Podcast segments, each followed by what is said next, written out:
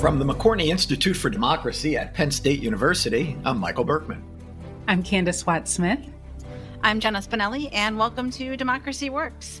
This week, we are joined on the show for the second time by Chris Fitzsimon, the director and publisher of States Newsroom, which is a collective of news sites in states across the country that specifically focus on policy issues and covering state legislatures. So, Chris is joining us today to give us kind of a bird's eye view of some of the legislative fights and battles that are happening in states across the country over voting rights as we've talked about on this show, throughout the past year, the pandemic has changed a lot of how we vote, not just in the US, but around the world. So, uh, yes, states made all kinds of provisions to facilitate voting during the coronavirus pandemic, as did countries around the world. Some countries delayed their elections or even canceled their elections, uh, but in many countries, they just did what they needed to do. I mean, just yesterday, in the Israeli election, they had drive through voting. What I think is really kind of interesting and important about what's going on here is, first of all, what kind of gets lost is we did a great job in running our election. Mm-hmm. You know, when you consider the fact that our elections are run mostly by volunteers, or at least volunteers play a huge role in it, many of whom are older, that, you know, the pandemic was raging at the time and that states were scrambling around in a highly politicized and partisan environment to come up with a set of rules. What do we have? Over 30 court cases, Candis, that decided that there was uh, no problem with any of the elections, maybe a small minor problem here or there. The results were certified in all 50 states. We did a great job. Yet here we are. It seems to have become a huge political issue. Right.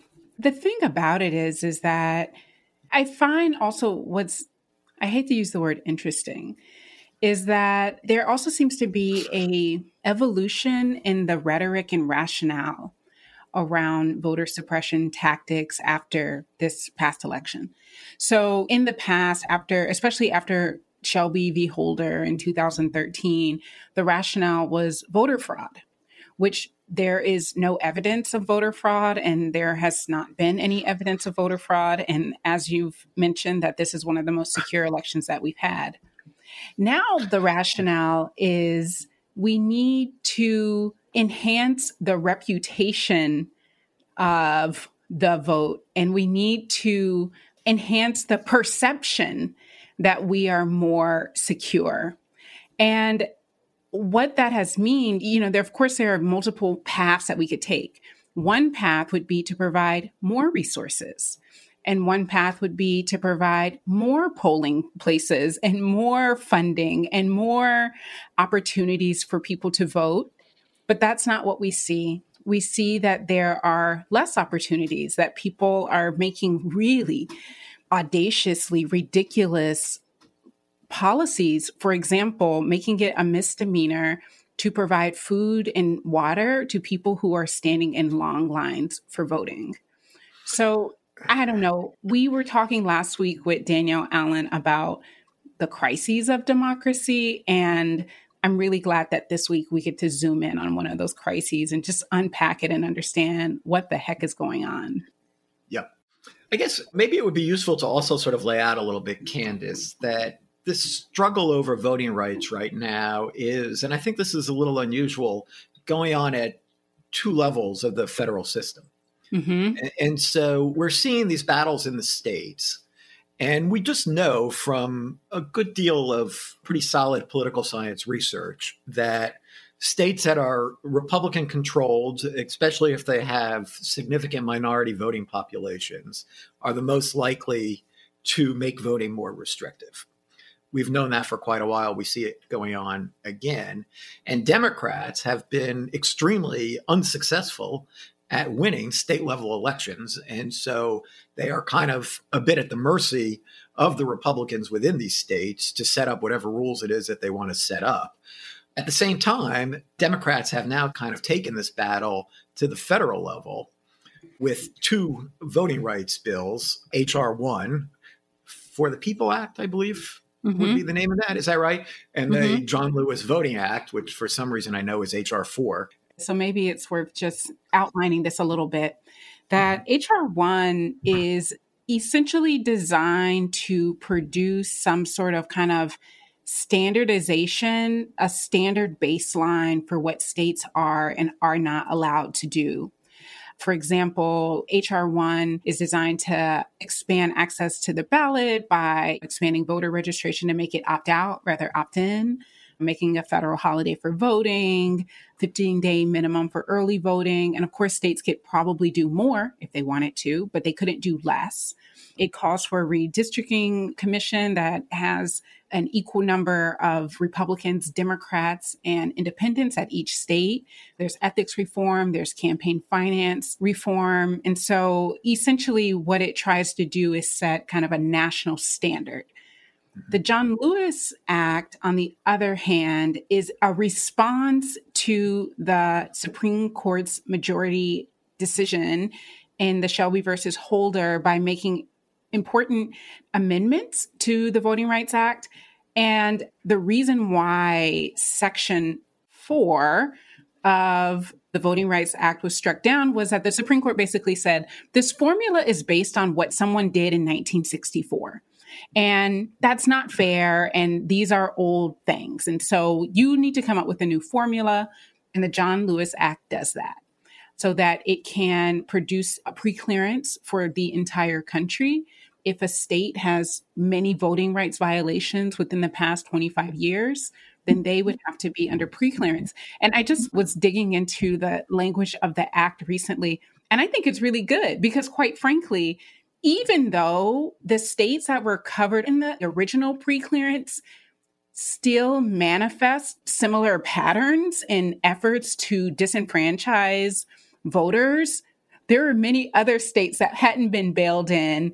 And this act would ensure that more states are under the scrutiny of the federal government and the Department of Justice to ensure that people of color, people on tribal lands, language minorities, people with disabilities have equal access to the ballot.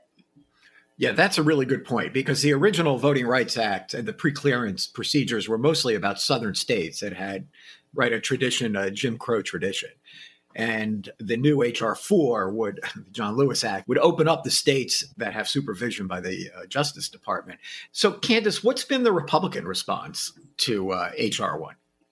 Oh, their response has been the Save Democracy Act, which is HR one in reverse. So, where HR one wants to ensure automatic voter registration the Save Democracy Act would prohibit automatic voter registration. It would require voter citizenship verification, require social security numbers. It would prohibit states from sending out unrequested absentee ballot. It would not allow for people to collect ballots for people who needed help with their ballot. So no ballot harvesting, I guess is what people would call that. There's all sorts of things. So basically it's yeah, the opposite so I think we've laid some of the high level foundation here. We'll go now to the interview and, hear from Chris about uh, what specifically is happening in the States, and then maybe come back and talk a little bit about uh, where we might go from here. Let's go now to the interview with Chris Fitzsimon. Chris Fitzsimon, welcome back to Democracy Works. I'm glad to be back with you. There's lots to talk about when it comes to voting restrictions that are going on in state legislatures right now. The Brennan Center identifies more than 250 bills. Without making this like a six hour podcast to go through all of them, as you're looking out over the coverage across states, newsrooms, organizations, are there buckets that you put these things in or you know trends or bigger categories that might be helpful to help us get the lay of the land about what's going on here? Mm-hmm. Yes sadly there are and the buckets have a lot in common. One is that it is a republican effort to make it more difficult for people to vote. I mean that's the big bucket and the sad part of the second part is that more people make it especially more difficult for people of color and disenfranchised populations to vote. That is galling any year and horrible but what's sort of really bizarre to me this time is that they've never had an argument about systemic voter fraud in any expansion of the franchise. We see that year after year. But after an election during a pandemic, when states went to extraordinary circumstances, and an election that was scrutinized as no election has been scrutinized in my lifetime by whether it was Trump's forces or Republicans generally, and they were unable to find any significant voter fraud, even according to their own Republican attorney general, who was charged with finding it. Yet now we're coming back after probably the most successful, at least successfully run election, where it opened up the vote to many more people and gave people more avenues to vote. Now we're coming back and saying somehow we need to tighten all the restrictions and make it more difficult to vote. I find just especially appalling. And the rhetoric, we could also do a six hour podcast just on anecdotes. But my favorite, or least favorite, maybe, a Republican lawmaker in Arizona saying it's the quality of the vote, not the quantity of the vote that matters. I come from a state, I live in North Carolina, even though states new, we have an office here and an office in Washington, as you know, and then outlets around the country. And it's not too many years ago that the Fourth Circuit Court of Appeals called out our legislature for attacking people of color's right to vote with surgical precision. And I think we're seeing that precision and we're seeing a broad swath. We're sort of seeing both things this year in states like Georgia and Arizona. Iowa's governor is the first one to sign it. For goodness sakes, we're literally reducing the hours on election day. What is the justification for giving people who work hard every day less opportunity to vote? So this is really unprecedented. I'm glad there's so much attention, but I'm worried that so many of us are still focused, not us particularly, but so many folks around the country still think of this as a national problem when all these decisions are made at the state level. Yeah. As we've seen, and as you just said, state politics has gotten a lot of attention over the past year, thinking about mm-hmm. the governors in the early days of the pandemic and then secretaries of states. I think people went from not knowing who these folks were to them being household names for some people now with legislatures and the issues there.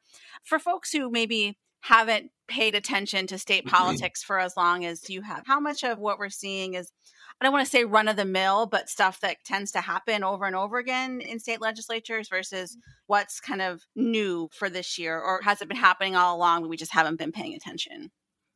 Well, it has been happening all along, not with the volume and to the degree and all at once, but this has been going on for a long time. This has been going on since the Voting Rights Act. This is why we had to have the Voting Rights Act. We've seen this in various ways, and it's always couched generally under preventing fraud or stopping widespread fraud, which nobody has ever proven has really ever happened in any significant way. I do think we're seeing specific things targeting the changes that were made during the pandemic with mail in voting. I think that's been a big push that we have seen. But we've had Republican and Democratic states that have had very successful mail in votings for years, for decades and nobody's ever complained. I always think about Colorado as one, but Arizona has a lot of votes cast by mail, and all of a sudden they're Arizona Republicans, many of whom have been elected under that system. All of whom have been elected under that system are now complaining about the very system that has elected them. It's never difficult to find hypocrisy sometimes in politics. Now there's so much hypocrisy, it almost is the rule rather than the exception as your organization's reporters are out there in these state capitals, when did you start to get the sense, or when did they start to get the sense that the other shoe might drop here? As you were saying, there were all these expansions put in place during the pandemic for mail in ballots and drop boxes and all these things. Was there always kind of a thought that, oh, yeah, this stuff isn't going to last, or they're going to try to unwind it at some point? Oh, absolutely. And we have to always put this in the context of we had, what, more than 160 members of Congress who voted to nullify the election, in effect, the presidential election. And they are supported in many state legislatures. They're the same sort of folks are in the state legislatures. I think we knew this was coming. I'm not sure if anybody anticipated the volume and the sheer just forthrightness by which they are doing this. There's so many issues that we could talk about. We don't want to get bogged down in the legislative process, but I was noticing in Georgia, they released a 93 page bill and gave an hour's notice to look at it. They put all the election changes in one legislation. So they're using all the legislative tricks that they've used in a lot of other issues and settings. But I don't think people were surprised that it happened. I think people were surprised by the audacity and the volume and the things that they are saying out loud. One of my most stunning things I've always been amazed, and Arizona's doing this in a strong way now. They want to knock people off the voting rolls if you hadn't voted in two elections you should have the right to vote or not. You should have the vote if there's nobody you're happy with, or you're working, or you're ill, or you're out of the country, or whatever it is. That should not be a criteria, for goodness sakes, not to have to vote again without having to go through the bureaucratic process. we've had a thing in North Carolina and other states for a while where they'll have a far right group do mailings to people's addresses on the voter rolls. And if they don't answer the mailings, and that's somehow all of a sudden, if you get that mixed up with junk mail or don't trust it, as most people rightfully wouldn't, then that's now a criteria.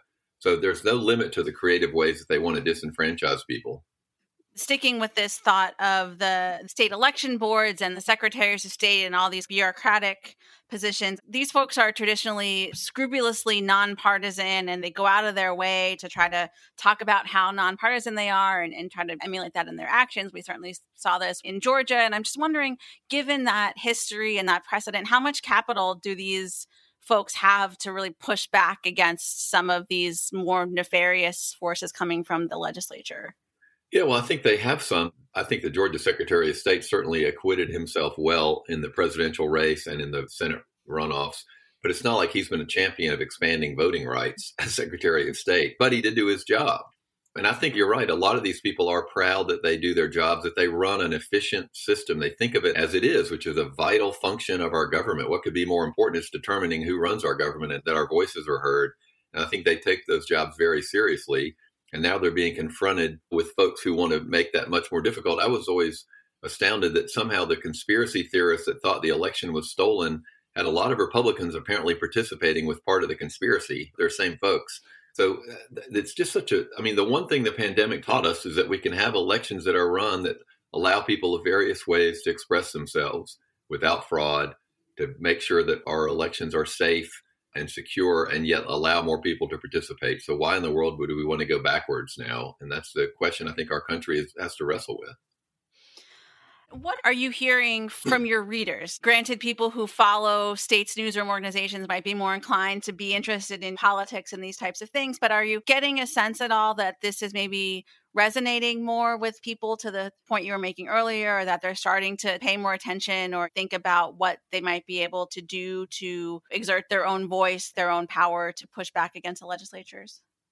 Yeah, I think so. And I think the point you raised earlier about the generally nonpartisan boards who do this, I think there's some great awakening happening among people who weren't that political and they're wondering why in the world is X happening. And then they read, well, now it's harder for my neighbors to vote, or the folks down the street to vote, or the community center used to be open on Sundays, and we used to get up together, and everybody used to go vote there after church, and they don't want to let us do that anymore.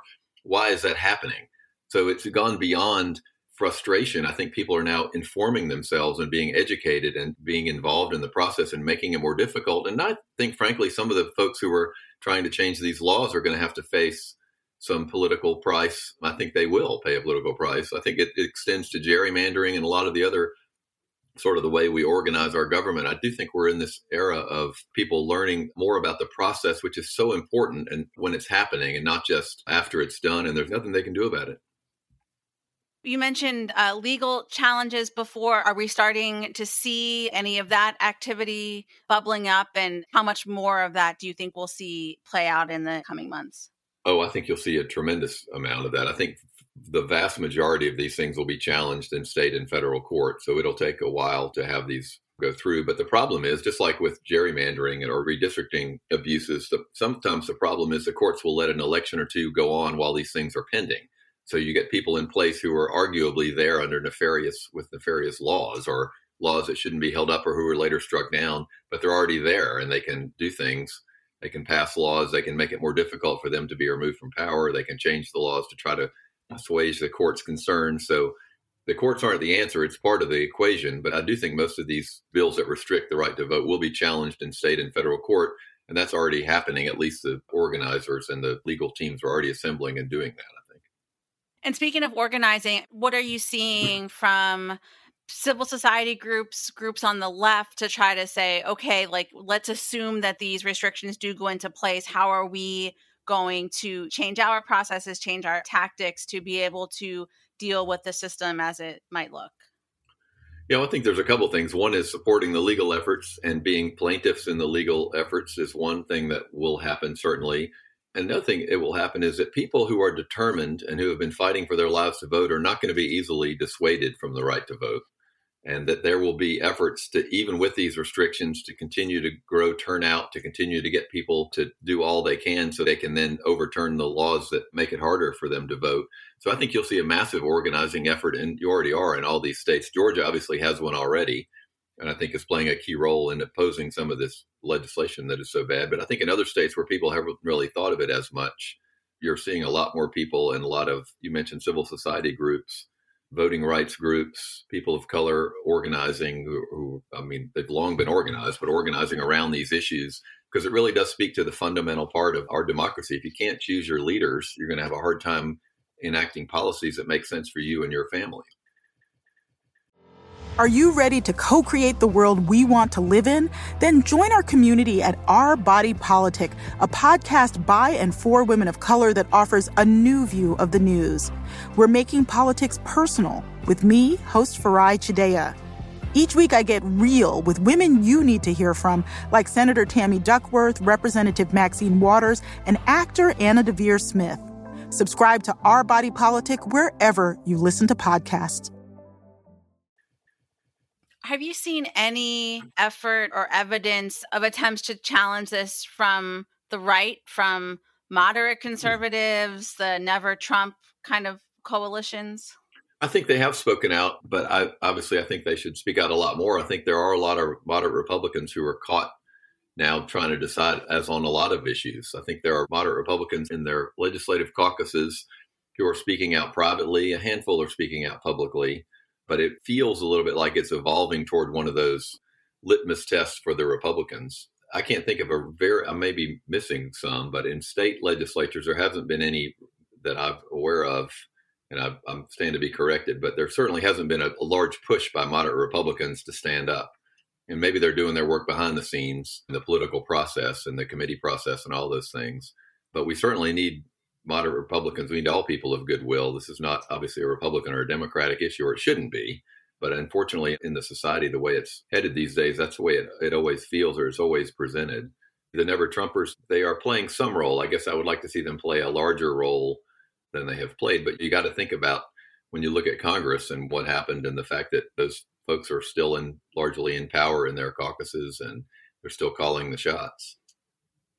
Yeah, and even thinking about you were saying putting political pressure on these folks who is going to run to challenge them and how much of an issue might this be? Is it the kind of thing where people are going to forget about it by next fall when the uh, next election comes around? Yeah, that's what I think that's the challenge. That's what they're hoping. And that it's hard to get people to stay engaged. But I think that that's the challenge of organizing groups and citizen groups and civil society and everybody from Common Cause to the Poor People's Campaign and, and everything in between. And I do think folks like Reverend Barber are speaking out and making this an issue. That is the challenge. But, you know, I'm always amazed that when there's a voting machine that breaks coincidentally at an African American precinct, folks don't leave, they stay in line. It is very hard to dissuade people who are determined to vote. It does deter people from voting, but I think there are a lot of determined people, I guess is what I would say, who are going to overcome this and we have to count on that but we have to count on the organizing to make it not nearly as onerous. It's just astounding that we literally are still debating whether or not people should have the ability to cast a ballot about who makes decisions about their lives and we are still doing this and it's 2021 and we just showed in 2020 which was not a perfect election by any means but we showed that we can expand the ability of people to participate and now we're trying to rescind that expansion which I think is literally one of the biggest scandals in our democracy in decades. Yeah, and it just goes to show the sort of closed loop media ecosystem we live in. Do you think about that at all? As somebody who runs a news organization, how do you reach folks who might not be inclined to see your information otherwise? Yeah, absolutely. And we do all we can, and we partner with as many organizations as we can, and we partner with the Black press and the Latino press, and we do all we can, and we want to do more. I thought another direction I thought you were going to go. The other thing is sometimes I'm sure we are guilty of it on occasion, but we have to be careful in the media how we talk about these things. This isn't really a debate about voting practices. This is a debate about voter suppression and whether or not people have the ability to vote. They have the right to vote. The question is, are we going to allow them to exercise it? Are we going to infringe on it? And I'm really struck by there's been some pretty effective, I think, media criticism written by some folks about just the way the broader the framing of this it's not a debate about the voting machinery. It's not a debate the system of voting. It's literally a debate about who we're going to make it more difficult to vote for. And I think that it just goes against everything that we claim to be for in a democracy. And I think it's it really is the defining issue of our age in a way, along with grappling with our racist past, which is all part of the same issue in a way, but is allowing people to participate in their democracy and not making it more difficult for some groups. So, how does that play itself out on a practical level as your reporters are out there covering these legislative sessions? How does that kind of lens that you were just describing make its way into the stories that you do day to day? Yeah, well, I think part of it is making sure the voices of the community are heard and that we listen to people, not just ourselves, or listen to the political leaders. That's one. And the second one is, I think, putting all these in, we are far from perfect. And I sometimes lament that we don't do as good a job as we should, but putting these issues in context as I mentioned, it's not a debate between two senators in the Georgia State House. It's not a dry debate where both people have points of view. It's literally, and we have to cover what people say, but without the context, I don't think it's nearly as meaningful. The, the second line of every story has to be about who's disenfranchised or what the truth is, what happened last time, that there is no fraud that they're claiming, or that what's the justification for kicking somebody off the rolls, or why can't people go after church and vote if the goal is to have a participatory democracy? So I think that it's the context and the history and reaching out to all voices and community folks as much as we can and bringing that together in our coverage, which is difficult day to day. So that's why there has to be follow up stories after you report about what happened that day at the legislature or have that context ready and put it in or cover the protesters and explain who they are and where they're from and what their points are. So, Chris, we have talked many times on this show before about disconnects between what the people want and what legislators want or what elected officials want. Wondering, do you see this situation about voting rights and, and voting access as one of those disconnects? And is it the expectation maybe that if the people kind of articulate dissatisfaction with these types of policies, that the elites will come back around in the end? Well, I think they'll only come around if we stay after them. Florida is a great example of that for years and years. Was, I'll tell you quickly, but when we were very first starting our this whole organization and our Florida outlet was relatively new, one of the first days we had a new reporter, a young reporter, go to the commission where people had to go to ask for their voting rights to be restored if they were a felon. So this young reporter went to the first meeting. The editor said, "I don't know. Why don't you go cover this? Uh, everybody's there. The elected state officials in Florida sit on this commission, explain the whole story." So the, the young woman went, and she came back to the newsroom and she said, "Well, I was there when an African American man in his 60s stood before the commission and asked for his vote to be restored.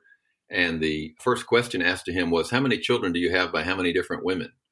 This was a state elected official of the state of Florida, and the young reporter told that to the editor, and the editor said, What? so, literally, the third or fourth day after we published, that was the story, which then became a giant national story. And that was the way African Americans were treated in Florida. This guy had long paid his dues. We could argue about whether he should have been voted before that, but just as a, as a case study. And so that helped in a, in a way the organizing effort that the people of Florida voted to allow felons to have their rights to vote restored and the legislature and the administration decided, well, we're not going to listen to the people. We're going to add additional burdens. We're going to make sure all fees were paid. We're going to do everything we can not to make people vote. Now, I hope what happens and will happen in cases like that is that the people will be furious that they made a decision, they voted, they wanted this to happen, and the elites, as you mentioned, are not letting it happen. And I think you'll see continued organizing around that. I think that's another giant issue just in many states about people's right to vote if they've been incarcerated and I think you'll see that that will be a, another flashpoint. I think we're making progress on that, but you're right. It's a cliche, but people never give up their power easily. The people in power, especially the elites that have it. And we're seeing tremendous organizing efforts around the country to change that. The organizing effort around Florida was incredible. I don't think a lot of people thought that would pass a couple years ago, and it did. And now those same people have to make sure that they elites keep up their end of the bargain. And that's where the media and other folks have to hold them accountable and demand answers as to why they're not allowing that to happen. So, given all of the injustices, inequities we've been talking about, what do you think are some of the ideal policy solutions here? Is it HR 1? Is it the John Lewis Voting Act? Something else? Yeah, well, HR 1 and the John Lewis Act would be places to start for sure but I'm not speaking for anybody, and I'm not even speaking. I probably should be even more informed and have a better answer. But to me, as long as a vote can be safely cast, and we have just shown that it is, the presumption ought to be allowing people to vote ought to be the rule, not the exception. And you ought to have to prove that there's a problem instead of claim that there's going to be problems if you do all this. I mean, I've never understood, for example, why is an election day a holiday or why isn't it on Saturday? I've never understood that as long as I've never understood that. Even when I was a kid, I didn't understand. So you have two jobs and you're a single mom. Tell me how you're going to get to the polls and get your kids. It doesn't make any sense. And then we've tried to create all these other things, thank goodness, to make it easier for the single mom to vote. And now we want to take most of them away. Well, we still should have those additional opportunities, but the very core, why don't we have a, a holiday or a weekend or figure out other ways? So I guess my short answer is we should do all we can. And I think there should be minimum standards that every state has to meet. HR1 does that. I think maybe not enough, but certainly starts that process. It's ridiculous in this computer age that if you forget to register, you can't show up and register and vote. Registration is nothing but a barrier to voting, really. Why do you have to register and then show up to vote? So there are all sorts of those things, and those are all left over from the era when we didn't want, especially black people to vote, but we didn't want a lot of people to vote. And a lot of those have accrued some kind of weird institutional credibility, but people don't ever ask the question about why is that true in the first place? I've never really understood that. Why do we vote on Tuesday? Why do you have to register and go through this long process? Then you show up again. All those things. I would start with John Lewis Act, HR1 are great places to start. But I think we just need to challenge the fundamental assumptions about how we have elections and what the point of an election is, which is, you know, to make it as easy as we can to give people the opportunity to participate in their own government, regardless of how much they make or what they look like or where they live and all those things. That has to be the fundamental truth that we start with. And then we have systems in place to make that happen. And we we did a lot of expanding because of the pandemic, and it showed us that we can do it without fraud. We can do it in a way. It wasn't perfect by no means, but we can do it. And we not only did it, and then we had the most scrutiny of how we did it, maybe as we've ever had because of Trump and all of his colleagues and all the courts and all the commissions. So we've known we can expand the franchise, but I think we need to go way beyond that and explore the fundamental sort of aspects of how we hold our elections. Well, Chris, thank you for all the work that States Newsroom is doing to help keep us informed about what's happening in state legislatures. And thanks for joining us today to talk about it. Well, thanks for having me.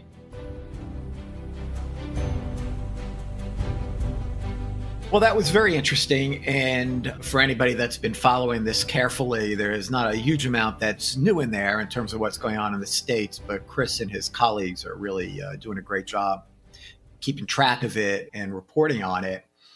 And I think recognizing the importance of the moment in terms of how much is going on right now in a very short period of time. This is a uh, kind of outpouring of state legislative activity on voting restrictions that we've never seen before at one time. At least that, that's the way it's kind of lining up. Yeah, I mean, one of the things that he said that stood out to me is that he said something like it used to be lip service saying that we want everyone to participate in democracy. And now it doesn't even feel like that's a shared value anymore. And a I shared think, value among the public or among elected officials. Right. And that's, I think, is the thing that we need to figure out. I guess this is an, an empirical question that we could answer with data and surveys, but bringing back also the conversation that we had with Danielle Allen was that it is important to separate what elites want versus what the average citizen wants because they have different incentives. I don't know. I mean, I know that you all, yeah. or we at the Mood of the Nation, do surveys around these questions. What have you found? Yeah, yeah, I want to get to that. Let me just quickly respond to that nice framing by Danielle Allen about the different incentives, because I'm not sure that the public at large is as concerned that elected incumbents be reelected mm-hmm. as elected incumbents are that they be That's reelected. right. And so, one of the problems of putting the control of elections, just like the control of drawing legislative districts, in the hands of the people that are in political power right now, is that the obvious incentive is to maintain their position. And if that means playing with voting rules in one direction rather than another, that's what they're going to do. But yes, we have done some polling on this, and we haven't asked specifically about voting rights, but rather we have been asking what it is that people value about democracy.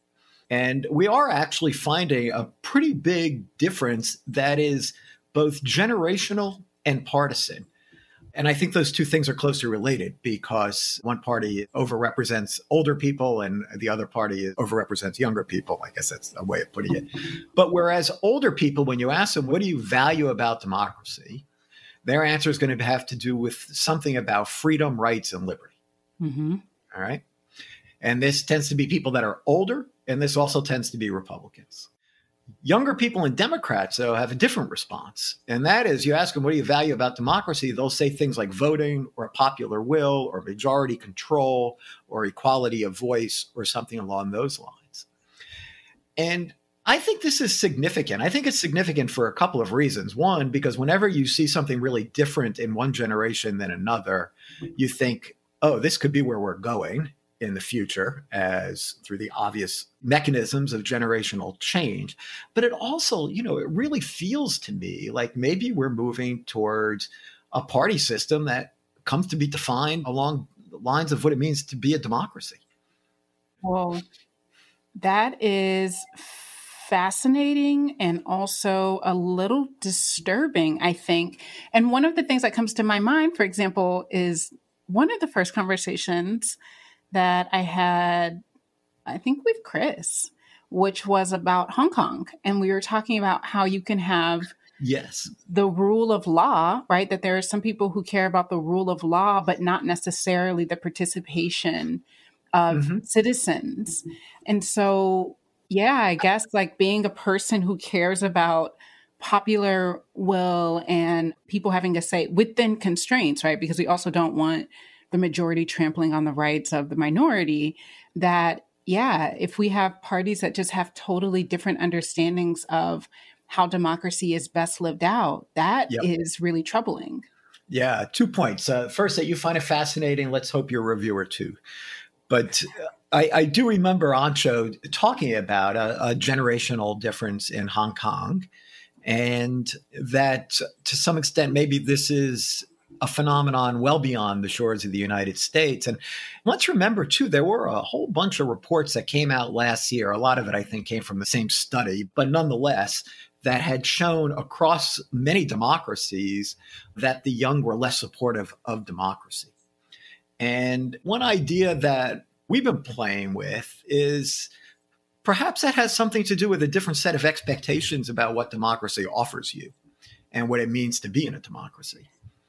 And as we're in a system here that is set up in many ways to retard majority control, mm-hmm. and now these kinds of voting restrictions move further in that direction, you might expect younger people to be disappointed.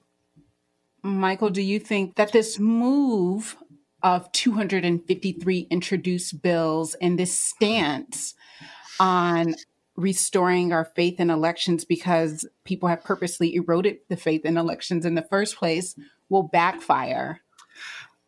Well, yeah, that's a great question because I, I, actually wonder if part of what we saw in Georgia was a reaction to Georgia's recent history of trying to make it very difficult to vote.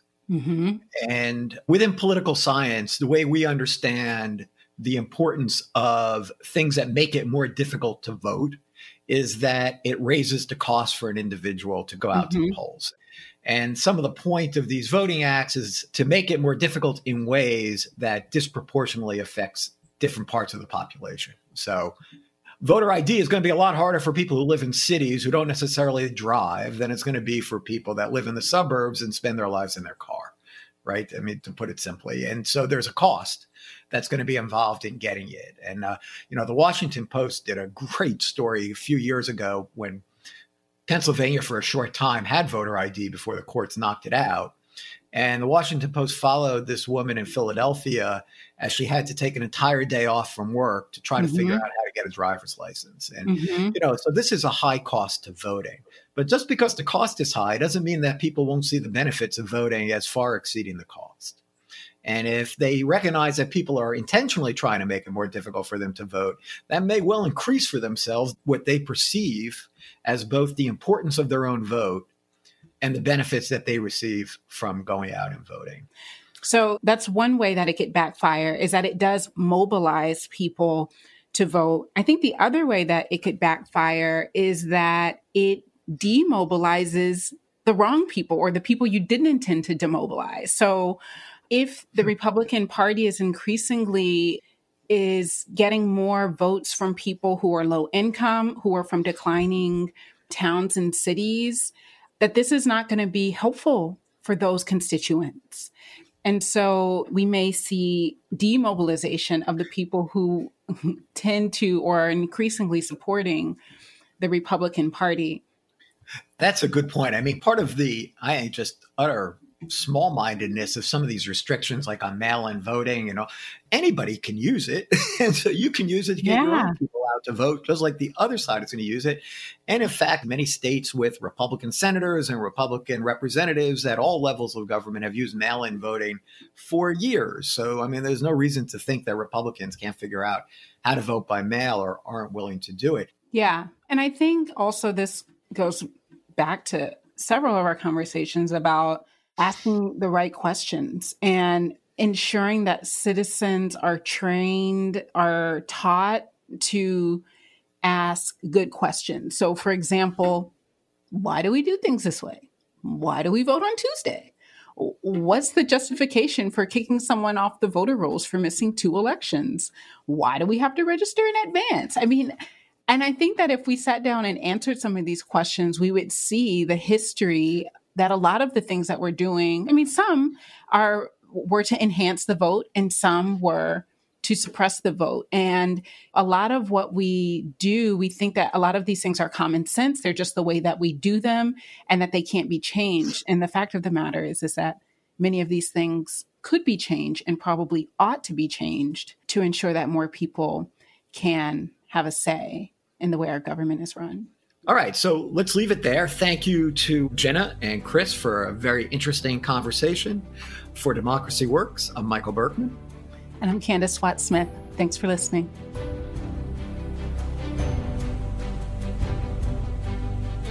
Democracy Works is produced by the McCourtney Institute for Democracy at Penn State and WPSU, Central Pennsylvania's NPR station. Our editors are Mark Stitzer, Jen Bortz, and Chris Kugler, and additional support comes from WPSU's Andy Grant, Emily Reddy, Chris Allen, and Craig Johnson. If you enjoyed what you heard today, please consider leaving us a rating and a review in Apple Podcasts or wherever you get your podcasts. Thanks for listening, and we'll see you next week.